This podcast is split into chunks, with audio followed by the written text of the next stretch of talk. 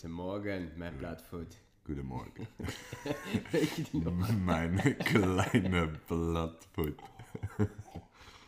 Zo, het is dinsdag, Tuesday. 5 februari. Was ik gisteren jarig? Gefeliciteerd nog. Dankjewel. Nikos was dus gisteren jarig. Hoe oud ben je geworden? Mijn sjoemleeftijd is bereikt. Hij reist de pap. 3 en een 1. 3 1. 31.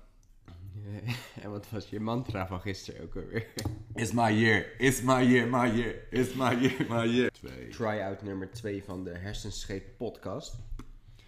Gisteren hebben ik en Kos eh, zitten bedenken hoe wij hersenscheten uit willen laten zien en wat we willen bereiken. Het zijn aardig wat hersenscheten gemaakt.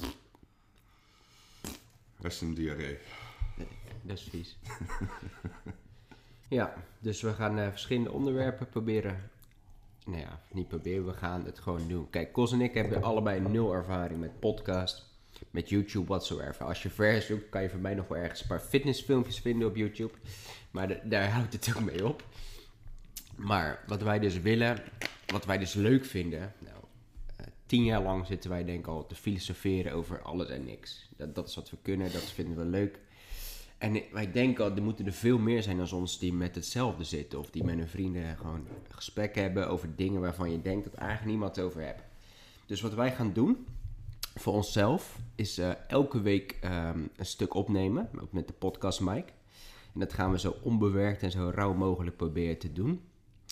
Ehm, we gaan onderwerpen kiezen die ons ten eerste zelf heel erg interesseren. Maar ook waarvan we denken dat er niet heel veel over gesproken is verder. En dat gaan wij doen vanuit een oogpunt die geen expert, geen specialist is. Want wij hebben allebei de VMBO afgemaakt.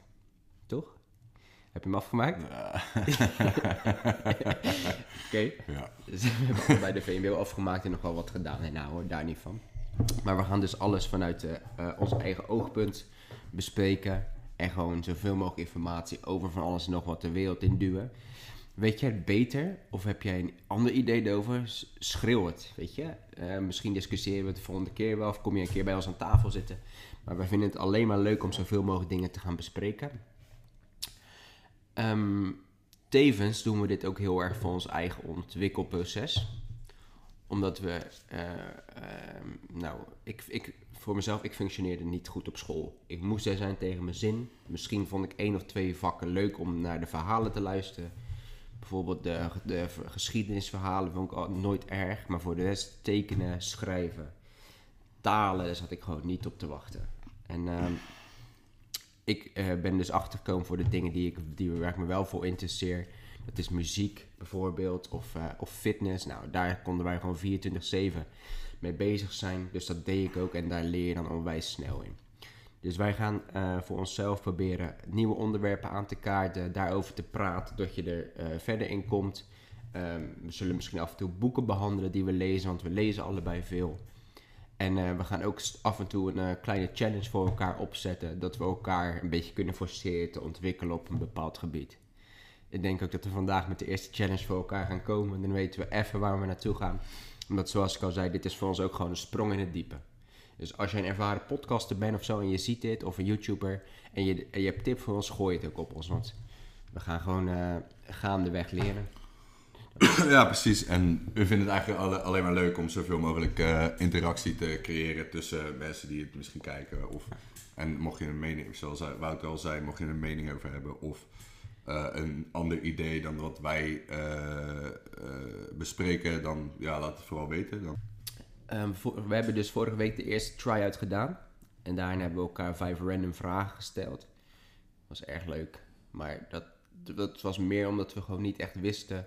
hoe begin je nou te praten met iets. Weet je, als wij in een gesprek zit... hebben we vorige week met die vragen doorgehad. Op een gegeven moment dan duurt het gewoon anderhalf uur ben je aan het praten... en dan heb je eigenlijk niet door dat de tijd voorbij gaat. Maar onderwerpgericht. Vos vindt het wel heel erg belangrijk dat het ongecensureerd is. Dus dat Ja. we gewoon... eh, weet je, wij zijn sowieso erg oordeelvrij over dingen. Dus weet je, we hebben gekke dingen meegemaakt, hele rare dingen gedaan, ook altijd zelf. En we zijn eigenlijk nooit echt heel erg onder de indruk van of ehm, kort door de bocht ergens mee, weet je. Hè? Iedereen heeft altijd zijn eigen verhaal en maakt zijn eigen dingen mee. En iedereen maakt wel eens een rare keuze en iedereen maakt wel eens een goede keuze. En we zijn gewoon alleen maar heel benieuwd hoe alles uitpakt. Hopelijk gaan we ook gewoon mensen helpen die gewoon dingen willen weten wat niet op het internet te vinden is. Of waarbij je het gevoel hebt dat het van heel erg één kant of eenzijdige informatie is. Dus wij gaan eh, gewoon eh, lekker over dat soort onderwerpen praten, debatteren, speculeren, Discussiëren. hersenscheten laten. Vandaar de naam hersenscheet ook. Wat vinden jullie eigenlijk van die naam hersenscheet? ik heb er lang over na zitten denken en toen ik erop kwam moest ik wel echt lachen. Wat was jouw reactie ook weer op hersenscheet? Ja, ik moet wel helemaal lachen. Officieel is een hersenscheet dus eigenlijk eh, iets op het puntje van je tong hebben en dat je het woord kwijt bent. Dat, dat is officieel een brain fart, in het Engels. Maar hoe wij het meer linken, is het gewoon eh, hersenschimmen of ideeën of eh, eh, zaadjes. Weet je, alles wat je hersens afgeven vind ik eigenlijk een hersenscheet. Ja, ik eigenlijk ook wel. Een spontane ingeving of een... Ja, Ja. waarom lijkt je dit leuk? De, ja, dit lijkt me sowieso leuk omdat ik mezelf gewoon wil ontwikkelen in het eh, eh, ja, maken van een podcast. Dat vind ik gewoon heel, eh, heel leuk. Ik kijk zelf ook redelijk wel wat, wat podcasts, maar dan meer de Engels, Engelstalige Amerikaanse podcast. Dat vind ik heel interessant. Rookie mistake. Sorry, ga verder. En ja, ik, vind- ik, ik zie het vooral als een, als een deel van zelfontwikkeling. Dus ja, je leert denk ik beter spreken uiteindelijk als je jezelf gaat eh, terug luisteren, terugzien. Dan heb je denk ik een beter idee hoe je overkomt. Dan kan je dat verbeteren, spreekvaardigheid verbeteren. En dit is gewoon perfect. Dus we leggen ook helemaal geen druk op onszelf, geen tijdsdruk, niks. We hebben gewoon een plan. Nou, dat hebben we een beetje uitgewerkt met terugwerkende kracht van wat zou de volgende stap zijn. En dat gaan we gewoon rustig opbouwen en gaandeweg leren. Waardoor we inderdaad tot kost eigenlijk allebei betere sprekers worden. Want we hebben allebei wel ambitie om een groter publiek te bereiken dan alleen de één op één eh, eh, fitnesscliënten die we nu eh, eh, proberen te bereiken. Dus dat, dat, eh, dat komt mooi overeen. Dat kan gewoon een heel tof avontuur worden. Dus de opstelling waar je nu ook naar kijkt en die je hoort, die kan ook gaandeweg eh, eh, steeds leuker en professioneler worden. Ik zal een foto eh, proberen te, eh, in te plakken nu van hoe de cameraopstelling is, waar wij nu naar kijken. Dus hoe jullie eruit zien. En eh, ja, dat vinden we alleen maar leuk. Hoe, hoe, ah, nou, ik zal het even uitleggen. Er staat dus een, een, een keyboardkrukje. Een keyboardkrukje waarop een bankje, een houten bankje, op zijn kop staat. En daarop staat mijn telefoon dus dit gesprek te filmen. En ik vind het alleen maar zo leuk als je met zo'n opstelling start en later kan je nieuwe apparatuur ervoor aanschaffen. En dat soort dingen. Dus we gaan proberen zo open kaart mogelijk in heel dit proces te zijn. Dat je het ook niet lijkt alsof we iets mooi proberen neer te zetten dan het is. We gaan gewoon alles laten zien en proberen zoveel mogelijk te vertellen. Dus als jij een keer als jij ambitie hebt om iets te starten, ook dat, het, dat je ziet, het starten is nooit het probleem. Je kan gewoon beginnen met de roeien die je hebt. En je kijkt wel waar je, waar je, je schip strandt. Oké, mega leuk. Hey, zullen we het doen al met een uitdaging of niet? Wil je dat? Ja, Of heb je nog, heb je nog iets... ik heb eigenlijk nog wel een beetje bedenktijd nodig, maar... Ja, maar je hebt heb geen uitdaging voor mij? Nee, ik heb nog helemaal niks. Oké. Dus ik vind het heel lastig. Maar misschien moet ik niet zo moeilijk denken. Ja, het hoeft niet. Dus We kunnen ook eh, uitstellen, we kunnen ook gewoon doorkletsen en meer vertellen waarom we dit doen over of wie we zijn. En dan eh, eh, zullen we dit als de eerste try-out podcast online gooien. En dan kan ik van die video een beetje knippen en plakken eh, wat een beetje het idee verder is. Want ons idee is nu om eh, een paar kanalen aan te maken. We gaan een YouTube kanaal pakken waar we deze video's proberen zo onbewerkt mogelijk gelijk op kunnen zetten. De audio gaan we naar verschillende podcastkanalen sturen. Dus die kan je dan onderweg lekker luisteren. Of weet ik veel als je gaat hardlopen in de sportschool. Ik luister altijd zelf veel podcasts eh, tijdens het trainen. En ehm, ja, misschien een beetje eh, kleine triggerende vraagjes op eh, Instagram, Twitter, dat soort dingen. ja, gewoon een beetje interactie eh, proberen te creëren. We zijn vooral benieuwd naar ideeën, meningen van verschillende mensen. Dat Ja. is ja, leuk om daar iets mee te doen. We, ja, weet je, qua social media hebben we een beetje ervaring. In de tijd dat we nog heel erg fitness aan het begin uh, begonnen uh, met de social media account Instagram. En dit omdat we heel veel plannen hadden op het gebied van fitness. En we merkten gewoon dat Instagram heel erg sterk daarin was. En er was een grote vraag naar op Instagram, ook over fitnessadvies en gezondheidsadvies. Dat zijn we toen gaan geven. En op basis daarvan zijn we eigenlijk personal training wel kunnen gaan doen. Um, en hebben we een groot publiek gekregen.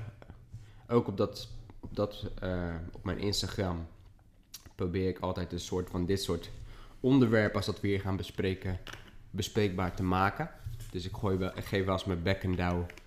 En dan, en dan uh, kijk ik gewoon op wat er reageert. En uh, je ziet wel dat er vraag naar is. Dat mensen het wel fijn vinden om af en toe even buiten de lijntjes te denken. Dus ik denk dat dit project heel goed overeenkomt daarin. En ik heb gewoon heel veel zin om het te doen ook. We hadden een soort van... We hebben gisteren de grootste plannen gemaakt. Gisteren zat ze op jij verjaardag. Toen zijn we eigenlijk s ochtends gaan trainen hebben een Wim Hof breathing uh, ademhaling gaan doen. Wat ik eigenlijk elke maandag doe als een resetdag.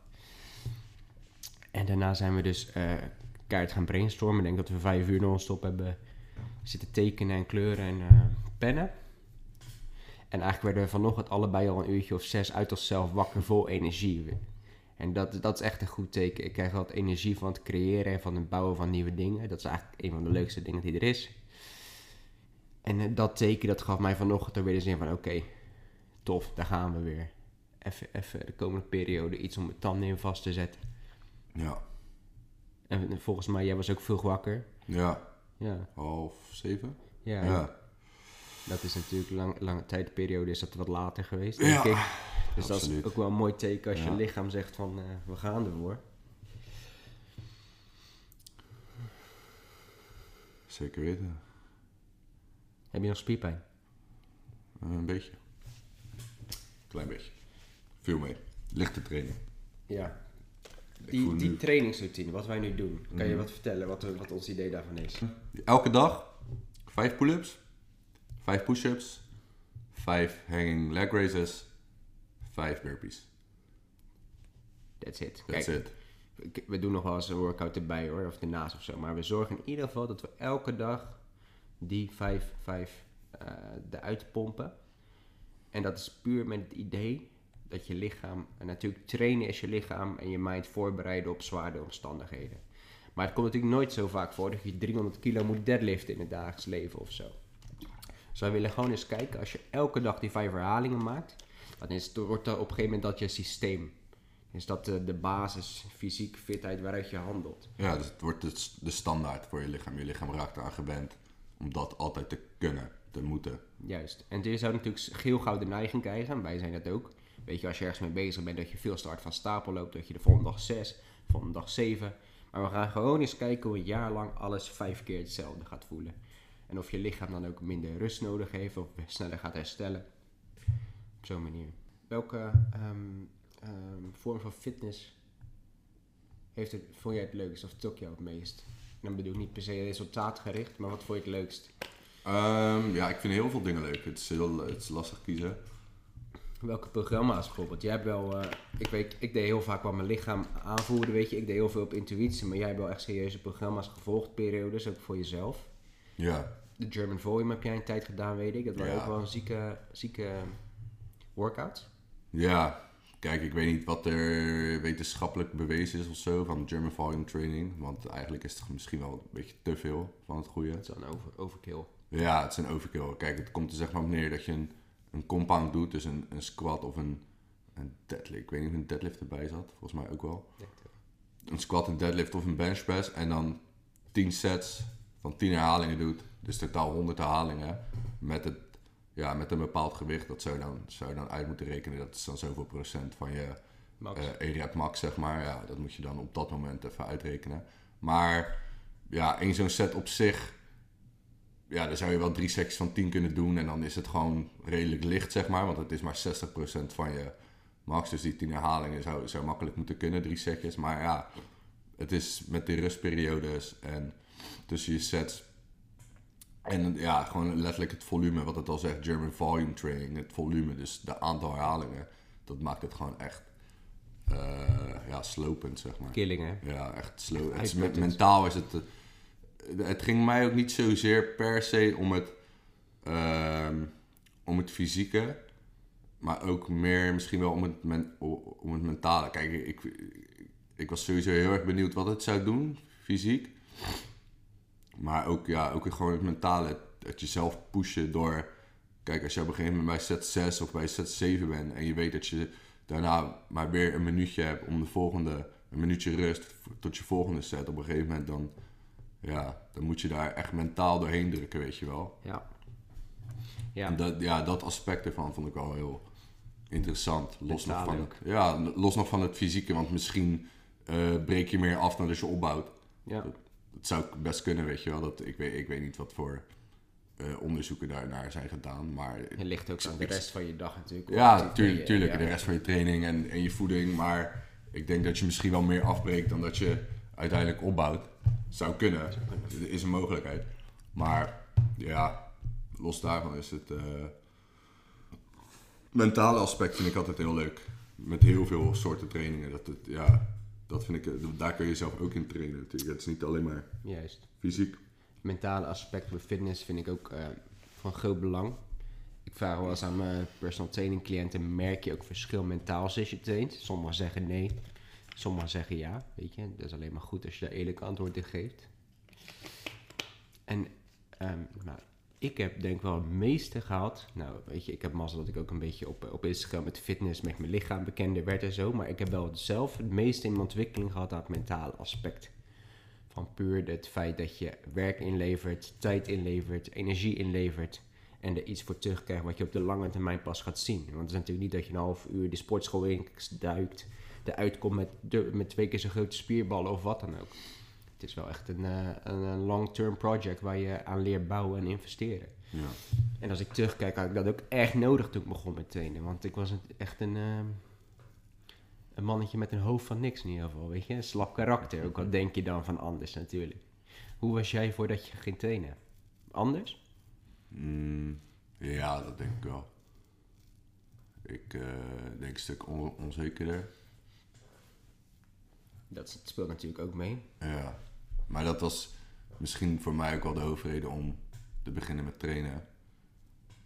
Ik, ik keek gewoon op een dag in de spiegel en ik dacht, ja, zo, uh, zo wil ik er niet uitzien. En dan niet voor de buitenwereld, maar voor mezelf. Ik ben hier niet tevreden mee. Dit, zo voel ik me niet lekker, weet je wel. Zo zit ik niet lekker in mijn vel. Ja. En dan, ja, dat is voor iedereen anders natuurlijk. Maar voor mij was het dat ik ja, wilde bouwen aan aan mijn lichaam, aan mijn fysiek. Dus ik denk dat ik wel een stuk zelfverzekerder ben geworden door het trainen. En dan niet per se uh, hoe, hoe ik er uiteindelijk uit kwam te zien, maar meer dat je weet dat je. Ja, je wordt mentaal sterker, dus je weet dat je bepaalde uitdagingen aan kan gaan. En dat maakt je uiteindelijk zelfverzekerd, omdat je ziet, je weet wat je kan op een gegeven moment. En je weet dat je ook steeds meer kan als je jezelf maar blijft pushen, weet je wel. Het is exponentieel, het, blijft, kan blijven, blijven groeien. Dus je kan te maken met een growth mindset ongeveer door trainen. Ja, zoiets, ja, zo kan je het wel zeggen. Ik denk dat ook als ik het niet had gedaan, dat ik daar niet was gekomen. Ik had dat nodig om uh, op een bepaald vlak te groeien, zeg maar. Het was een eye-opener. Ja, het was een eye... Kijk... Zonder dat je het misschien bewust door hebt. Ja, Achteraf kan je, kan je erop terugkijken, kan ik erop terugkijken en zeggen, ja, ik heb er wel op meerdere vlakken wat aan gehad. Het is niet alleen puur het fysieke of alleen puur het mentale, weet je wel. Het is meerdere. Je, hebt, je leert bepaalde lessen die je ook gewoon kan toepassen in andere aspecten van je dagelijkse leven. Juist. Dat vind ik heel... Uh... ja, allround groeien wij heel erg. Ja. Voor mensen die uh, niet bewust zijn of uh, niet bekend zijn met een growth mindset of een, een fixed mindset, is het tegenovergestelde eigenlijk heb je dus één van de twee mindset. En dat kan je misschien wel herkennen bij jezelf of mensen om je heen. Ehm, een fixed mindset houdt vooral in dat je denkt dat je in sommige dingen heel goed bent, bijvoorbeeld, en sommige niet. En dat dit altijd zo zal blijven. Ehm, dus als jij bijvoorbeeld dit één keer gaat voetballen, en je schopt vier keer naast de bal, en dan besluit van oké, voetballen is niet mijn ding, en daarbij laat. En dan misschien zwemmen, wat je uh, natuurlijk al eens hebt gedaan als zwemles zijnde als kind pak je dan wel op, want daar zit, daar zit al vertrouwen in, gewoonte in. En dat kan je dus wel. Bij een growth mindset besef je dus dat ehm, alles ontwikkelbaar is en waar je energie en tijd in stopt, dat het vooruit gaat. Ehm, dus dit is veel meer een, een mindset waar je op kan bouwen, zodat je je bewust van bent. En met- veel met fitness is dus growth, weet je, dan is het letterlijk fysiek groeien. Dan is het veel makkelijker concreet te krijgen in je hoofd wat dat daadwerkelijk inhoudt. Dus dat is gewoon een soort van stepping stone naar een growth mindset. Zo, Ja, zo zou je het een beetje moeten zien. zo zie ik het ook wel inderdaad. En ik merk ook wel dat veel van mijn cliënten dat ervaren. Ik heb, ehm, nou, ik, ik ga er geen link in zetten, maar ik heb wel eens een interview gedaan met een van mijn cliënten. Daar is ook een filmpje van te vinden. En die verlegt het ook in andere woorden zo uit. Dat ze gewoon steeds meer snapt wat doelen stellen zijn. En kleine overwinningen halen voor jezelf betekent. Voor de lange termijn proces. Dat is heel interessant om eh, van dichtbij te zien. Nu het over heb, jij traint ook heel veel mensen. Je op een andere locatie geeft eh crossfitness dan ik. Ehm, merk je ook dat je een soort van eh, sociaal experiment hebt? Je ziet natuurlijk meerdere groepen mensen per dag, of losse mensen op een dag. En soms heb ik wel eens een dag dat zes uur mensen achter elkaar binnenkomen. Met dezelfde eh, bui of dezelfde mindset. Zonder dat er echt een reden voor is, weet je wel? Dus dat, dat vind ik heel bijzonder aan ons werk. Dat je echt, echt- ja, je kan voor jezelf show- social experiments doen. Als je iets opvalt, kan je zien, is het bij meerdere mensen zo, zonder dat ze van elkaar weten. Wel uit dezelfde plaats of hetzelfde segment. Dat vind ik echt wel heel tof. Ik weet even geen voorbeeld te noemen. Maar soms heb ik wel eens dat ik drie keer achter elkaar hetzelfde meemaak bij mensen. Zonder dat ze met elkaar gesproken kunnen hebben of hetzelfde hebben meegemaakt, weet je. Dat vind ik wel heel bijzonder. Heb je wel zoiets? Mm, ja, hoe je het zo zegt. eh, ik denk het eigenlijk wel, alleen ik zou me ook niet zo even 1, 2, 3 voor de geest kunnen halen. Maar ja, ik, ik ben wel altijd ehm, bewust van hoe iemand binnenkomt. En dan, ehm, ja, daar, daar kan je een beetje op inspelen, zeg maar. Dus dat, dat zie ik wel. Alleen dat ze collectief, zeg maar, hetzelfde, in dezelfde mindset of staat binnenkomen, dat. ehm, nee. Weet, weet- ja, weet ik, weet ik niet. Daar heb ik Niet misschien niet, niet, niet echt heel, niet heel erg op gelet. Je eens doen, dat is wel ik, interessant. ik, ik kijk misschien meer. Ik ben misschien meer gefocust op het individu dan. Met de training. Ja. Oké. Ik ga misschien ook wel eens even zo'n keer zo'n experiment doen. Dat ik een dag lang dezelfde openingen heb tegen mensen of wat dan ook. Zoiets gaan we een keer eh, voor hersenscheet doen. Dat is interessant.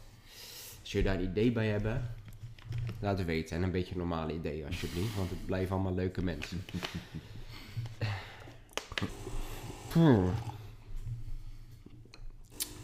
Oké, Kos. Zodat jij je deze maand niet verveelt, krijg jij alvast een uitdaging. Ik film niet zo snel. Krijg jij alvast een uitdaging. Laat hij ook lachen. Oké, Ik weet niet of ik moet lachen of moet huilen. Dit is. eh, volgende maand, dus dat is over vier podcasts ongeveer. 5 maart. Ja, Gewoon als letterlijk dat op vijf. een dinsdag valt. Zitten wij weer in de podcast natuurlijk. En dan, eh, Of course. Wat wij dan gaan doen, is een, eh, een Spaans nummer bellen. een Spaans nummer. En wat je dan gaat doen, is diegene een minuut lang in het Spaans aan de praat houden. dus je hebt vier weken om een aardig woordje Spaans te leren. Hoeft voor mij natuurlijk niet hele gesprekken te zijn. Maar je moet iemand een minuut lang bezig kunnen houden. Met de Spaanse woorden die je hebt. Oké. Ja? Ik- Ja, even voor de duidelijkheid. Ik spreek geen woord Spaans. Dus Ik ook niet, dus ik kan niet controleren of het goed gaat. maar Kos heeft wel altijd interesse in talen gehad. Nou ja, heeft hij weer een paar Spaanse woorden erbij. Dus dat is een beetje het idee van hoe wij af en toe een challenge aan elkaar gaan geven. Eh, kijken wat de ander leuk vindt of wat de ander nodig zou hebben. En op dat vlak een beetje elkaar eh, dwingen te ontwikkelen.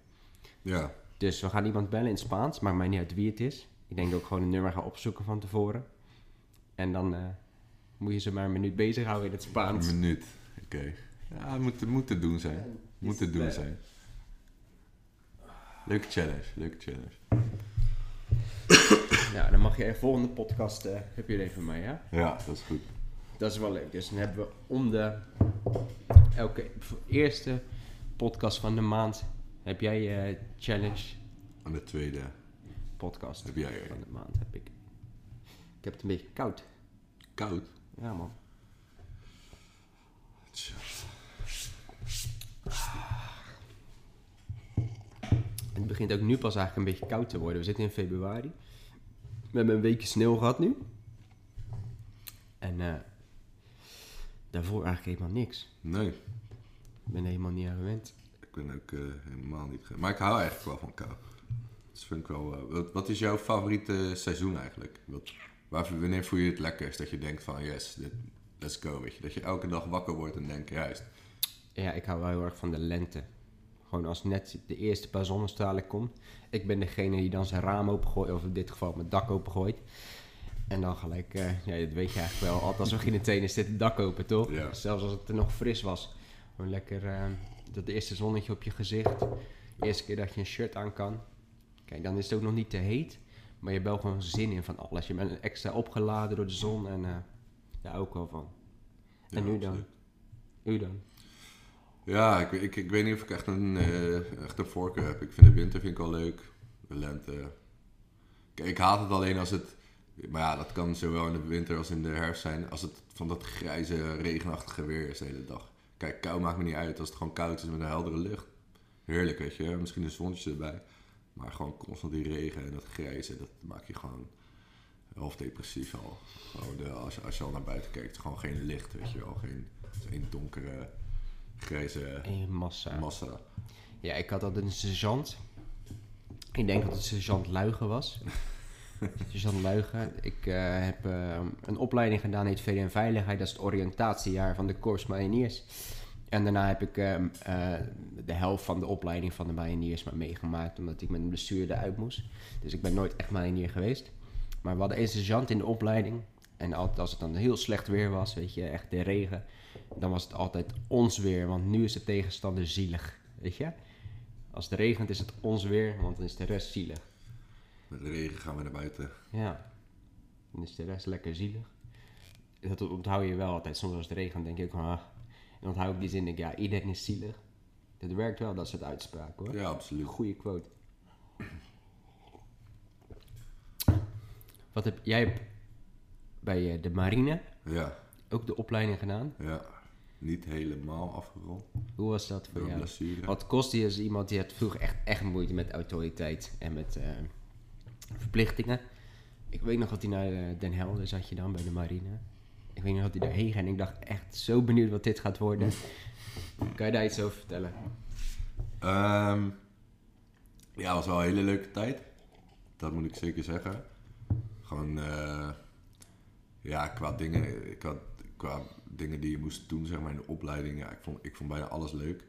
Ik ben niet vies van hard fysiek werken, weet je wel. Dus ja, als je iets moet doen eh, op snelheid of op eh uithoudingsvermogen of wat dan ook, dat vind ik gewoon heel leuk. Dat je jezelf moet uit, dat je, dat je wordt uitgedaagd, zeg maar. Je hebt ook geen keuze, want je moet het doen, want iedereen moet het doen. Dus dat, ja, dat vond ik wel heel leuk aan.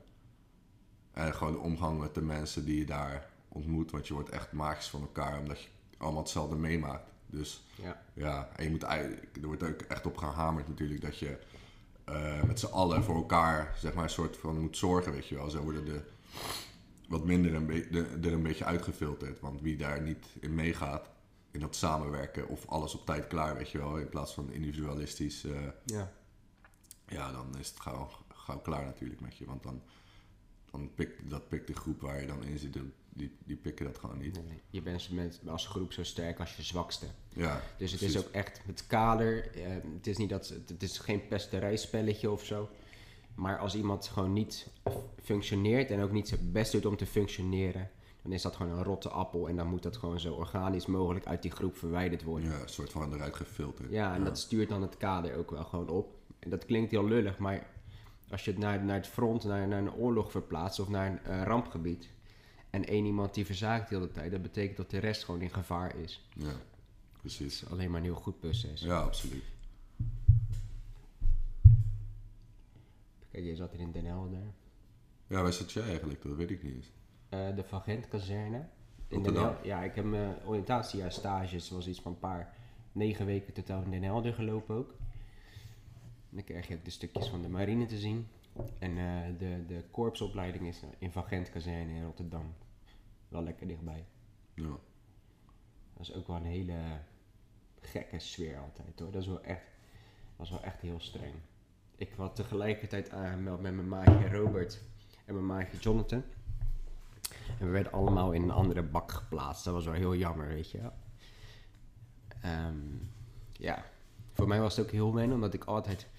Ik ben niet iemand die eh, van, eh, als kind van een vriendengroep switcht, weet je. We hebben altijd maten gehad en die is, zijn we altijd, weet je. Mijn maatje Robert was ik bij zijn geboorte in de ruimte aanwezig.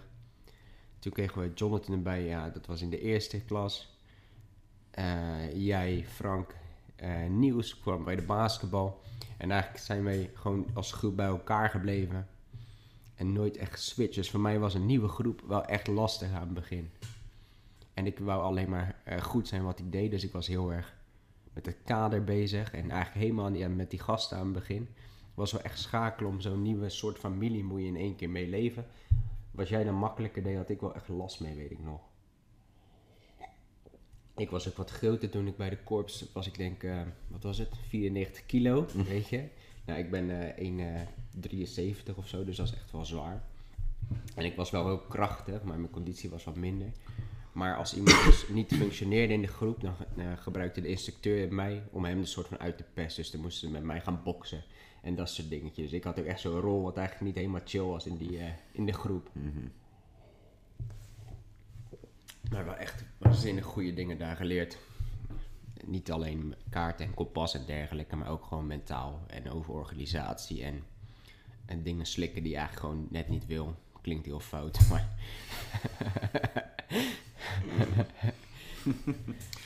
Nee, ik snap Dat. wat je bedoelt. Ja, en het, maar het, het, het maakt je ook... Had jij, had jij dat ook? Ik had... Kijk, de marine valt ten opzichte van de korpsmariniers natuurlijk hartstikke mee, weet je wel. Qua opleiding, qua fysieke belasting, qua mentale belasting is allemaal een stuk minder natuurlijk dan eh, bij korpsmariniers of bij een eh, eh, gespecialiseerde eenheid van, het, van, van, van de landmacht of, of, of iets dergelijks. Want dat zijn natuurlijk de elite, de elite troepen, zeg maar. En ja, bij ja, de opleiding die ik deed, dat was dan meer bestemd dat je uiteindelijk op een schip terechtkomt, zeg maar. Dus dat, ja, die eisen zijn gewoon eh, wat minder natuurlijk, weet je wel. Je moet natuurlijk wel goed je functie kunnen doen en de basisprincipes kennen van het eh defensieorgaan, weet je wel. Maar ehm, ja, qua fysieke belastbaarheid en mentale belastbaarheid is dat allemaal een stuk minder. Ehm nu vergeet ik gewoon de vraag. take your time. ja, weet je, het, het is wel... ehm, ook als je naar de... Ik, heb wel eens naar die commando eh, vereisten gekeken en de requirements. Ja, dat is heel bizar. Maar als je kijkt naar de, de, de marine en de landmacht eh, troepen, of de vloot... Ja, dan is de, de vereisten zijn wel lager, de sport en de fysiek. Maar uiteindelijk kom je met dezelfde tegenslagen steeds terecht. Alleen maken ze dat gewoon nog even iets verder bij de korps en bij de commando's bijvoorbeeld. En eh, ja, je afstandjes wat je moet lopen is eigenlijk verder. Maar eigenlijk zijn dus de- dezelfde mentale blokkades. Ja, Van je gaat niet naar huis nu, weet je. Ja, precies. nog een maand. ja Alleen- precies. Alleen bij, bij, bij die, ja, wat je zegt, bij korpscommando's of korpsmariniers is het natuurlijk allemaal een heel stuk heftiger, weet je wel, dan, dan bij de vloot of bij, eh, bij de no- normale eh, Ja. landmacht, weet je wel. Maar ehm, ja, wat, wat ik wel heel erg had, dat, ja, dat was eigenlijk mijn vraag. Ja, had je dat ook, dat als je dan vrij was, dus weekend had, zeg maar, want je zit natuurlijk vijf dagen in de week op de kazerne of eh, in het veld of wat dan ook. Ehm, had je dan ook dat je je veel alerter voel- voelde, weet je, in die twee dagen dat je vrij was? Dat was eigenlijk geen uitknop meer. Een soort van. Je kon niet terugschakelen. Niet, niet heel makkelijk, zeg maar. Nee, ja, dat dat ik. Je was constant voorbereid op iets Ja. gewoon, weet je wel. Je had altijd je was gewoon aan. klaar. Je was gewoon Ja, constant klaar, weet je, om... Ja, nee, dat had Je ik stond ook gewoon wel. altijd stand-by, je, je, hebt, lichaam. je hebt ook een soort van dat je problemen niet meer zo goed kan relativeren. Dus als jij thuis kwam, weet je, als je daar was en je was eens vijf seconden te laat, nou, of je had 100 push-ups te pakken, of was zogenaamd de buddy van je dood, zeg maar. En als je thuis kwam en iemand eh eh, zeurde bijvoorbeeld over iets wat in de weg lag, of over een uur langer werken, dan kon je daar gewoon niet meer naartoe levelen tot het vervelend voor iemand kan zijn. Omdat je denkt van ja, alles wat we kiezen gaat om leven of dood. Ook al zijn we nooit uitgezonden geweest, je wordt wel zo geprogrammeerd alvast. Ja. En dat terugkomen in de maatschappij, dat, dat, dat was heel gek. Helemaal toen ik, toen ik echt eh, definitief van de kazerne terugkwam naar de, naar de burgermaatschappij. Ik ging daarna, omdat we even niks hadden met mijn maatje, deur aan deur verkopen. Energie, nou, dat is zo'n overgang. Ook verkocht zeker. Niks. Niks, dat is niet mijn ding. maar dat is zo'n overgang eh, dat je dacht van ja, wat, wat moet ik hier nou mee? Ja, contrast is zo, Ja, zo er is ook geen begeleiding terug, ook al claimen ze natuurlijk dat het er wel is. Maar ik moet nadenken als mensen echt een paar jaar weg zijn geweest of op uitzending zijn geweest of dingen hebben gezien die je gewoon niet hoort te zien in de maatschappij. Ja, dan, dan lijkt het me heel heftig om zo'n overgang te maken als wij dat al hadden na een paar weken Ja, opleiding. Het is wel echt, eh, absoluut. ja, je hoort wel eens de verhalen van de veteranen, maar je kan natuurlijk nooit inleven wat er gaande is nee, in zo'n helemaal hoofd. niet. Nee. Absoluut niet, nee. Klopt. Dat is wat wij natuurlijk zeggen met, eh, we programmeren het ons lichaam om als basis vijf push-ups, vijf pull-ups. Maar probeer dat maar eens met 50 kilometer rennen. eh schiet op een mens, weet je. Als dat je basis wordt, ja, hoe ga je dan terugschakelen op een dag? Ja, Dat lijkt me heel erg bizar. precies. Lijkt me ook gewoon al die, die constante stress, weet je. Als jij in conflict situatie belandt, dan, ja, dan leef je gewoon onder constante stress van de dreiging van gevaar, weet je. Of wat dan ook. Dat, ja, dat is gewoon niet goed voor je. Dat is gewoon, dat doet gewoon iets met je. Dat, om, Ja. daar, om daarvan terug te schakelen op een normale manier, dat moet je wel heel sterk zijn, denk ik, om dat helemaal zelf Zo. zonder hulp te kunnen, zeg maar. Ik denk dat je daar, ja, Ja, en het is sowieso een hele lange weg. Mocht je die strijd durven aangaan met jezelf, dat is natuurlijk een ander verhaal. Het is natuurlijk veel makkelijker om dan naar de fles te grijpen of wat dan ook. voor mensen. bijvoorbeeld, ja. Ja, lijkt me ook wel bizar.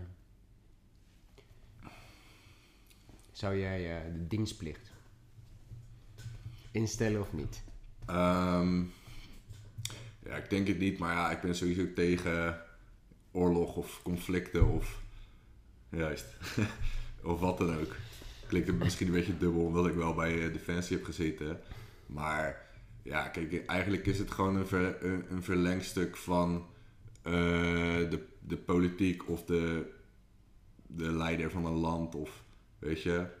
Dus die belangen die daarbij spelen, dat, dat, dat is niet in het belang van de gewone, meestal niet in het belang van de gewone burger. Weet je. Er spelen veel meer dingen achter, dus ik ben daar geen fan van. Ik vind het sowieso. Ehm, het idee grenzen, weet je wel, voor land, dat vind ik raar. Vind ik, heel, vind ik een heel raar concept. Wij zijn zo geprogrammeerd dat wij denken: oké, weet je, wij, wij zijn hier geboren en dit is ons land en eh, dat, moeten we, dat moeten we afbakenen met grenzen. Maar in mijn ogen is iedereen eh, burger van de wereld. Dus ja, dus het idee oorlog of dienstplicht om maar in dienst te staan van je land, ja, voor mij is dat een heel apart concept. Hoe, hoe denk jij daarover? Ehm, ik denk eh, dienstplicht dat het eh, niet meer werkt. Dat ook niet echt. Weet je, wij zijn sowieso geen heel erg nationalistisch land, tenzij we voetballen. Weet je, in de oorlog zouden weinig mensen die nu denken, zouden, ik zou zullen sterven voor mijn land. Weet je, wat vroeger natuurlijk veel meer aan de hand was, of wat veel meer ge- in de propaganda werd gezet. Wat ik wel, ehm, wat wel zou werken, is een soort van een, eh, een, eh, een training. Dus misschien dat je wel een jaar lang op een kazerne moet zitten en moet leren wat discipline is en zo. Want het zou heel veel jongens in mannen maken, wat eigenlijk tien jaar langer zou duren. Weet je, ehm, ik, ja, oorlog, weet je, ik ben sowieso anti-oorlog. Misschien ook gek als, als, als terwijl we dat vroeger wel wouden. Maar ik ging ook meer het leger invulgen met het idee van... Nou, ik wil gewoon heel graag sporten, betaald krijgen en lol hebben. Dat was een beetje mijn beeld van een leger. Nou, gelukkig heb ik heel veel eh, schop onder mijn reet gehad daar. En heeft het ook mentaal me wat geholpen. Ik dacht dat je ging zeggen dat je heel veel betaald had gekregen. Nee, dat valt eigenlijk ook wel mee. Alleen op die leeftijd lijkt het natuurlijk best wel een bedrag. Ja. Maar ik zou wel een soort van training instellen. Misschien niet verplicht maken, maar voor heel veel mensen zou het zo waanzinnige uitkomst zijn. En zelfs als je het leger niet leuk vindt, zijn de paar weken die je daar kan zitten, zijn al eh, waardevol voor je. ja, dat denk ik ook wel. Wij hebben daar bijvoorbeeld dingen, ja weet je, je, dingen moesten gewoon op orde zijn. Je spullen moesten schoon zijn. Als je sergeant binnenkwam en hij zag een beetje stof op de grond liggen. En letterlijk legde ze je met je hoofd op een kussen. Dan moest jouw buddy jouw benen pakken en gaan stofzuigen met jouw lichaam. Dus er lag er eentje met zijn hoofd zo op een kussen. Over de vloer heen en weer, tot er geen stofje meer was te zien.